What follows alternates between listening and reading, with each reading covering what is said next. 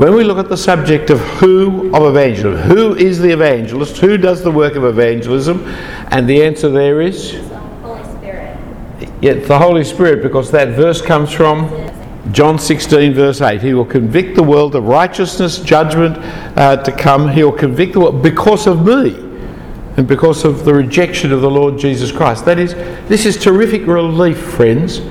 You and I are not personally responsible for the salvation of everybody.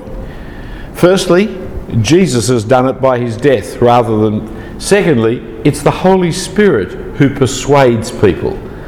I cannot persuade anybody to be a Christian, but the Holy Spirit can persuade anyone to become a Christian as he chooses. My task is to tell the message. The Holy Spirit, his task is to bring people to salvation as he wishes. So I plant or I water, but what's the rest of it? God gives the growth. It's 1 Corinthians 3. And it's the Holy Spirit who does that work of conviction of heart and mind that we need. So it's wonderful to know if you actually ask the question, who is responsible for evangelism? The answer is the Holy Spirit. That's the real answer. And He uses His people to take His message to the world. But it's the Holy Spirit's work that we're involved in, which again comes back to well, why would you evangelize? Well, because the Holy Spirit's work. I'm one of God's people. That's why I do it. How could I not do it as one of His people? We last week, last week we looked at the how of evangelism, and picking up on 1 Corinthians 11 verse 1 there, be imitators of me as I am of Christ. Paul is the great example of evangelism. So come with me to Acts 20 again, which is what we were looking at last week. Acts 20 and uh, verses 17 through to 27 was the passage we looked at. And so I'm really keen for someone else who's got a good loud voice who's going to read it for us. Thank you, Joel. That's very helpful of you to volunteer like that. Acts, tw- Acts chapter 20. Okay. What he did was to declare, to live, to testify, to proclaim. Right? It's, it's not just to proclaim that he did, he also lived it out. There's no point preaching a gospel you're not living out. That's a, a great mistake to be making. You've got to live, and he lived with them, declaring so they could actually see it. My friends, can I encourage you to see that your local pastor is the most important person for you to be hearing the gospel from? Because he's the one you can see. He's the one whose life you can see. How he treats his dog, how he treats his children, if there's a difference between those two things. Whether he mows his grass or whether he doesn't mow his grass, what kind of car he drives, you see his life. The, the televangelist, you don't see his life, you see a manufactured image. And the, the, the, the internet download preacher, you don't know what his life is like either, really. I mean, there's nothing wrong with television and, and, and, and there's nothing wrong with downloading internet things. PhillipJensen.com, go for it. I'm all for it. There's nothing wrong with it. But you can't see the person's life from the downloads. And of course, from time to time, we get terribly discouraged when you hear of this high flying evangelical leader who's you know preaching through the internet to the world and whose life is actually a travesty. And that's a dreadful thing. You've got to live what you preach openly in front of people so they can hear your message and see your message at the same time. It's not sufficient to live though you've got to declare, you've got to testify, you've got to proclaim, because no one gets converted by looking how you live. If you live a very Christian life, people will say he's a really nice neighbour. They're not going to hear the gospel that way. That's all they'll be able to say. He's really nice neighbour. They've got no idea the motivating force of the Lord Jesus in your life. You actually have to speak. You have to testify to him as well. So it's living and proclaiming. What's he proclaiming? Well, everything profitable, the whole counsel of God, the kingdom of God, the grace of God. They're all just synonyms for the same thing. They're all synonyms for the gospel. That's what he's proclaiming. The gospel, there's nothing he would hold back from the gospel teaching. There's anything and everything about the kingdom of God and the grace of God that he teaches. But the end point of preaching the gospel is repentance towards God. Stop what you're doing, turn around, head towards God. All we like sheep have gone astray. We've turned everyone to his own way. That's what you've got to stop. And you've got to turn back to God. And faith in the Lord Jesus Christ. Because the Lord has laid on him the iniquity of us all. There I must have faith in him and his sacrifice for us. So there's the how of evangelism, and we mentioned other things. That trajectory is coming up, and at the trajectory conference, we'll be looking more at the how of evangelism and helping you in the practice and exercise of doing it. But more of that later. So tonight, oh, I finally got to tonight's topic: the where and whom of evangelism. You would say the who. Who should you evangelise? But it's actually whom you should evangelise. That's what we're going to be looking at. Just on the question, what are the problems, plural, with universalism for Australian Christians today? So, what are the problems? Just give me one. People are offended by, uh, especially universalism of judgment and sin, yes? What else? They don't like the idea that all people are equally like responsible for the evils of the world. No, they don't like that, do they? They like to think there's really bad people and there's us and our family. Yes? What else? I'm sorry for giving you the tough question towards the end of the evening, but it is a bit tougher, this one, isn't it? One of the problems? There's no objective truth, and so when you say oh, all people, all people are something, well, that can't be true because there's no objective truth, yes? Everyone's bad. Everyone's bad, they don't like that. No, they like a bit of separation. Yeah, what do you think? yes. Whereas if there's one God who rules over all things, we're not the deciders of our own fate.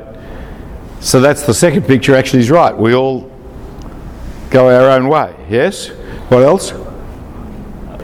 Right, so instead of being lumped in everybody else, I am uh, of Anglo Danish background, I am uh, male, I am Australian citizenship, and extremely handsome.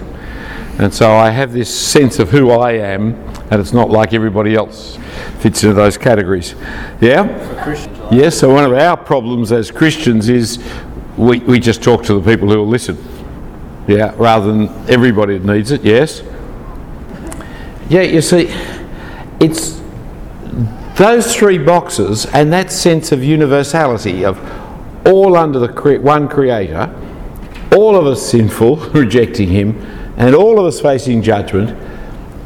You don't have to reach Jesus before you've already alienated the audience in Australia.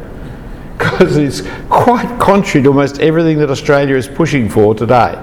We do not like it in any way. So people want to say all religions lead to God. Do not exclude any religion. Once you start saying, well, no, there's actually only one God, well, the Hindus have got hundreds of them. So you're saying, are they wrong? And the answer is, well, yes, actually. But all religions are right, aren't they? All religions lead you to God. All religions have some truth in them. And all religions actually teach the same thing, which is complete rubbish. They don't actually, they teach mutually exclusive things. It's a complete nonsense. But yet, it's what Australians believe because it fits in with their sense, their mindset, their worldview. And so they don't like this idea. See, people don't mind Jesus saying, I am the way, the truth, and the life. I've never heard anyone really complain about that. But when you say the second half of the verse, no one comes to the Father but by me, well, the hackles are up. I can get there via Buddha, I can get there via Krishna, I can get there via Muhammad, I can get there via my great grandmother. But don't tell me that you can't get there by anybody but Jesus because that is exclusivist. See, universalism leads to exclusivism, and exclusivism is a real no no in our society. So we must face the fact that we're going to be wrestling with this. Now, by the way, next term We're going to be looking at evangelism and how we persuade, how we discuss, how we talk with people. The third term will be heading into prayer country and how the Holy Spirit works through us. But that's in the future. Here now, all religions, you see, it's, it's a real problem. Some years ago, we invented a, a, a university mission theme um, No Christ, No Life. As long as we put up K N O W, no one objected. No Christ, no life. But when we put up N-O Christ, N-O love, hey, the whole place went. We had people attacking us left, right, and centre. People writing articles against us and all the rest of it because you're actually saying if you haven't got Christ, you haven't got life itself. Well, that is insulting. Yeah, that's the bottom line. It is. Right? It's saying you're going the wrong way. That's why you need to repent because stop, you're going the wrong way. You, you haven't got life itself because you haven't got Christ. The universalism of Christ is the exclusiveness, but we are in an inclusivist society. The great push from our political leaders is include everybody. Include everybody in everything. That's why we're going to have a women's rugby union and a women's rugby league competition. That's why we haven't had the men's uh, netball competition being pushed much yet, but it's got to come, haven't it? We've, we've got to have everybody in everything all the time. Inclusivism is a new industry. You can get jobs in big corporate companies being the inclusivist uh, professional who will go through all the company's processes to make sure that everybody is included because they've always got the problem, haven't they? They've got Israel Folau. He's a problem. How do you include someone who excludes other people? I'm not saying I'm necessarily agreeing with everything that Israel Folau said or the way he said it, etc. But you see, he was basically saying if you practice these things, you cannot be in the kingdom of God. You need to repent to be saved. As a result of that, he can't play rugby union or rugby league. The connection between heavenly teaching and rugby league almost totally escapes me. Right? I know rugby union's the game they play in heaven, but rugby league, thuggery itself, how on earth has that got to do? And so we will have criminals playing the game, but we won't have someone whose exclusionary viewpoint fails, you see. But the reason he's exclusionary is because he's universalist. Because he says everybody sins, and whoever sins will be under the judgment of God. Whoever it may be. See, for a long time now, our community has been taught, especially by our social workers, about non judgmentalism and uh, self determination. Right? That as you counsel people, don't make any judgments. It's not a bad counselling technique, manipulative, but then that doesn't worry social workers. It's not a bad counselling. You don't just jump in and say, oh, you mustn't be like that, because the person won't tell you anymore. So you let them speak and you don't pass judgment on it. And self determination is you don't make the decision what they should do or shouldn't do, you try and get them to make their own decision. And if they're making a bad one, you keep counselling until you can manipulate them into a good one. I, I tried it out with some social work students years ago. They said that they only believed in self determination, and uh, I said, That's fantastic. I said, What would you do if you had a counselling situation coming along where the person being counselled actually wanted to join the Nazi party? Oh, no, no, no, I, I, I wouldn't work for them. I can't. Self determination?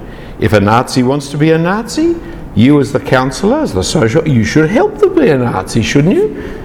Because self determination. If they want to be a Nazi, why should your anti Nazi philosophy stop them from being what they want to be? Your job is to help people to be what they want to be. And at that point, you start to see this is nuts. this is off the planet ridiculous. But that sense of self determination has spread now across society. It's not just social workers. My life to do with, oh, I want to. Don't you or anybody else tell me what I should or shouldn't do, must or mustn't do, because I am the sovereign boss of me.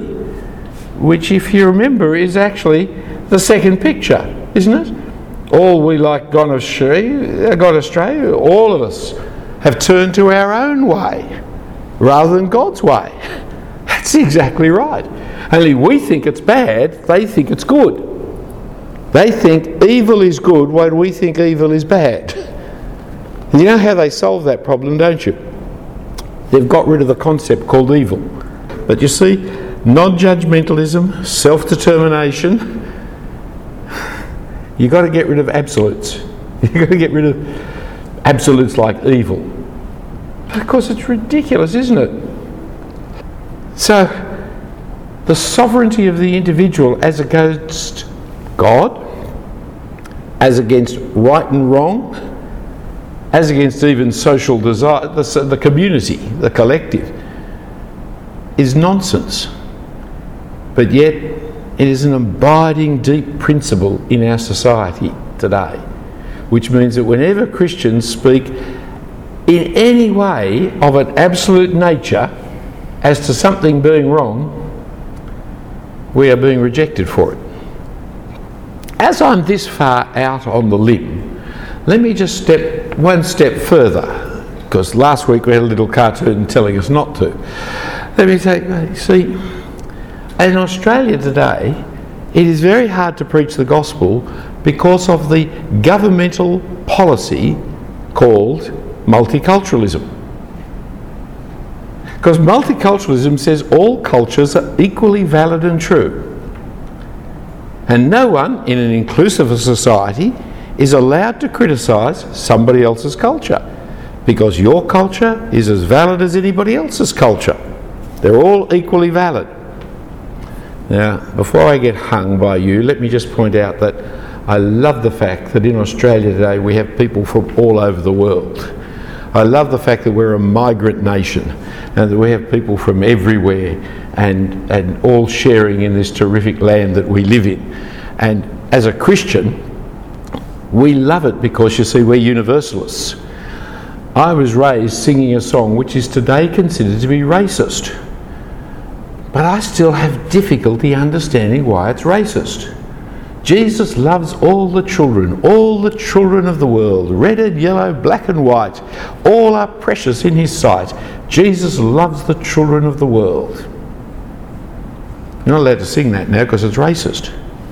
What's racist about it? It's actually saying that Jesus loves everybody, whatever your colour, Jesus loves you. What in what conceivable logical frame of language is that racist?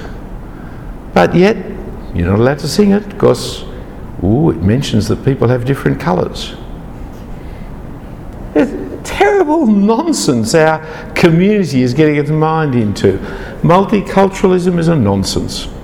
It's a philosophical nonsense. All the cultures are equally valid and true.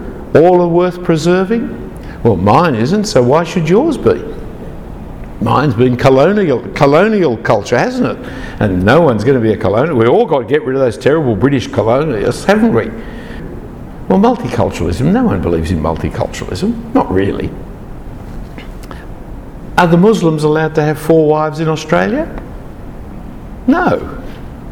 But that's their culture. That's their religion. That's permitted and encouraged, but not allowed to do it in Australia. If you are genuinely multicultural, you could have polygamy for the Muslims and monogamy for the Christians, like they do in India, where that is the case. Now that's multicultural, you see.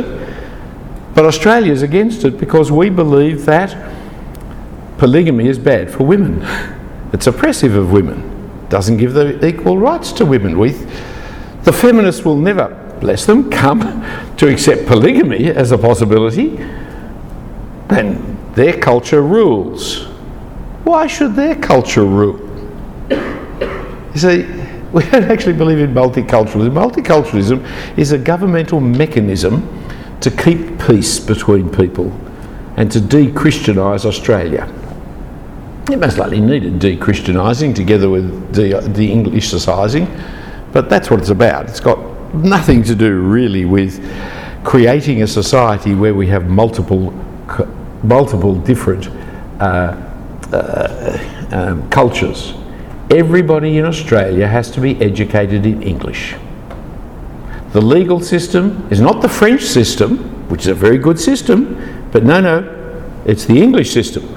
And we're not about to change to the French system because we believe in the English system of justice. Well, why don't we have two systems? Well, hang on. There's the Indigenous Australian system too. Why don't we have that one as well?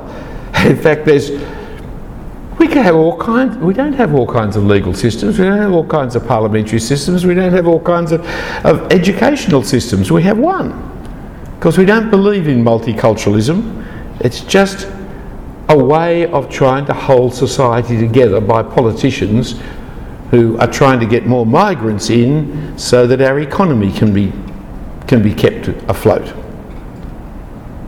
There. I told you I was going to go out on a long limb, didn't I? I'm not quite sure you've heard someone quite attacking multiculturalism to the same extent before. And I'm saying Christians have got a big problem. Because we want to say there's only one culture that's right, that's the culture of the gospel of the Lord Jesus. And those English people and Australian people and old Aussie people, etc., they need to repent of their godless way of life. Just like the Chinese do, and the Koreans, and the Japanese, and the French, and, the, and everybody else, we all need to repent. Because the culture of humanity is sin. And sin's what we've got to repent of and turn back to God. We have a different gospel than the world's message, and that's why we have problems. Need to grasp it, friends, because if you're going to be hit around the head for being a Christian, you may as well understand why. Huh? And mustn't expect it's going to be anything other than objection to what you're saying. Now, before we go to our last prayer time, I thought we should just do a bit of question time now because you might have questions about what I've just said because I have gone out on the limb like that. So, you want to ask questions and make comments at this stage, and then we'll come to our last prayer time that is really important for us. No? Okay, we need to pray, friends, it's more important. But in prayer, you see, we pray for the world. And it's fantastic. You and I are evangelising at the ends of the world. We pray through our missionary Christians who are in the in the world. But we need to pray for home as well. So we pray for Australia. You need to pray for our home, the people we're going to talk to, the family, the friends, etc. Erina, do a job for me here, would you? Come on, and uh, Ed and somebody else uh, do a job, whoever it is. Oh, I'll just take one. And so we have a bookmark, you see. Uh, uh, it's something you put in your Bible, right? To mark where you're up to. But on this bookmark, it's people I especially pray for, and I put my names down of the people I'm particularly praying for, and on the back of it, people who are my partners in mission. And then on the back here, who are the people who are my partners in mission? So I put my CMS missionary friend down, or I put down the pastor of my church, or I put down my colleagues at Two Ways Ministry on the back, you see. You'll notice it doesn't say, uh, these are the people I want to convert, because it might fall into the hands of someone I'm talking to. Just says I'm praying for them, right? The, these are my principal. And so we put names down because it's so easy to forget. And every time I open my Bible, there it is there for me to remind me to be praying for people. Now, all this is the indication that I am a man in my eighth decade. You, of course, are nowhere near your eighth decade, and so you don't have Bibles to start with, and you don't have cards either. You have telephones. But that's all right. You can do this electronically, can't you, Edmund? I hope you can tell us how to do it electronically, because I haven't really. Come, come, come, come and tell us what. What do you do if you if you haven't got a Bible and you haven't got a card? You don't know how to use a pen. Uh, well, uh, there's no silver bullet in praying. I think praying is just do it. You pray, pray until you've got nothing to pray about. But these are these are things that can help you. Sometimes they can be distractions. So uh, I'll just provide uh, some examples. So one example I do use myself personally. I'm not saying it's the definitive app. Uh, is something called PrayerMate. Uh, so it's like you can download your your apps. Uh, good thing about PrayerMate is you can you can do like a bookmark, but it kind of organises it for you. I have my ups and downs in terms of my how consistent I am, but when I am consistent, it's a really great app to use. most of us find we get a bit sloppy and aren't organised enough. It doesn't take much to organise a little bit on prayer, and certainly the bookmark is, I found, one of the easiest ways about the really central things I want to keep praying for. You need a prayer diary or something like that bigger if you're going to cover more people, and the app, Prayer mates. Prayer Mate. So we're going to pray for families now and friends. I'm going to finish the evening with a prayer. I want you all to think of one person, just one, each one. Think of one person. Family, friend, cousin. Cousins are great to evangelise because you know, yeah, they know you and they don't know you, and you can pick up cousins, friends, next door neighbour, one person in your class, at uni, at, at work, one person, and go around the group, start at this end, go around the group quickly, one sentence prayers, asking God to bring that person to Christ, asking God to be blessing that person this night. Let's finish for praying for. We started with the world and CMS missionaries and Australia. Let's finish where we are in our own family or friends or contacts.